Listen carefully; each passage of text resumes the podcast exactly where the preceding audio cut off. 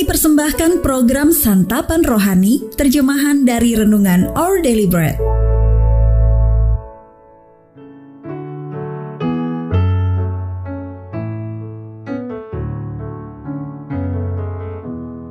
Sahabat O D B, pembacaan Alkitab hari ini terambil dari Hosea pasal yang keempat belas ayat yang kedua sampai dengan ayat yang kelima.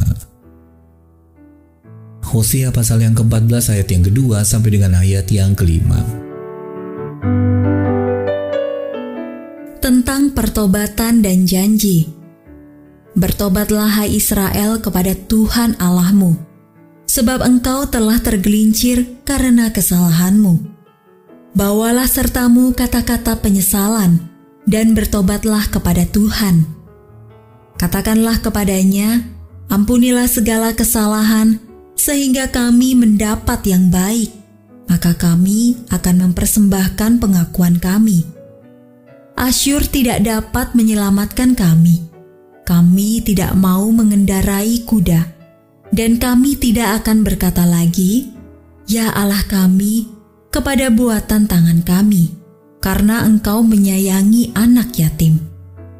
Aku akan memulihkan mereka dari penyelewengan. Aku akan mengasihi mereka dengan sukarela, sebab murkaku telah surut daripada mereka. Ayat Mas Renungan hari ini terambil dari Hosea pasal yang keempat belas ayat yang ketiga. Ampunilah segala kesalahan sehingga kami mendapat yang baik. Renungan hari ini berjudul Pertobatan yang Luar Biasa, ditulis oleh Arthur Jackson. Broke atau rusak adalah nama julukan Grady, dan lima huruf itu terpampang dengan blak-blakan pada plat mobilnya.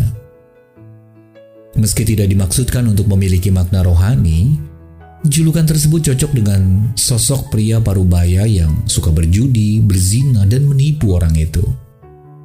Grady kehilangan harapan, hidupnya rusak dan jauh dari Allah. Namun, semua itu berubah pada suatu malam ketika ia diinsyafkan oleh roh Allah dalam sebuah kamar hotel.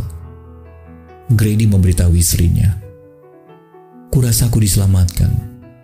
Dan malam itu ia memang mengakui semua dosa-dosa yang dikiranya akan dibawa mati. Ia pun datang kepada Yesus untuk memohon pengampunannya. Dan selama tiga puluh tahun berikutnya, pria yang pernah mengira dirinya tidak akan hidup sampai usia empat puluh tahun itu hidup dan melayani Allah sebagai orang percaya yang telah diubahkan dalam Yesus. Plat mobilnya juga berubah dari broke atau rusak menjadi repent atau bertobat. Bertobat, itulah yang dilakukan Grady dan Allah ingin Israel lakukan dalam Hosea pasal yang keempat belas ayat dua sampai tiga. Bertobatlah hai Israel kepada Tuhan Allahmu. Bawalah sertamu kata-kata penyesalan dan bertobatlah kepada Tuhan. Katakanlah kepadanya, ampunilah segala kesalahan sehingga kami mendapat yang baik, maka kami akan mempersembahkan pengakuan kami. Besar atau kecil, sedikit atau banyak, dosa-dosa kita memisahkan kita dari Allah. Namun jurang itu dapat ditutup dengan keputusan kita untuk berbalik dari dosa kepada Allah dan menerima pengampunan yang diberikannya dengan murah hati melalui kematian Yesus. Baik Anda, seorang yang percaya yang bergumul dengan dosa, atau seseorang yang hidupnya seperti Grady, pengampunan bagi Anda hanyalah sejauh doa. Sahabat O D B, dosa apa yang memisahkan Anda dari Allah? Siapkah Anda mengakui bahwa Anda membutuhkan Dia dan menerima pengampunan yang Dia berikan melalui anaknya, Yesus Kristus?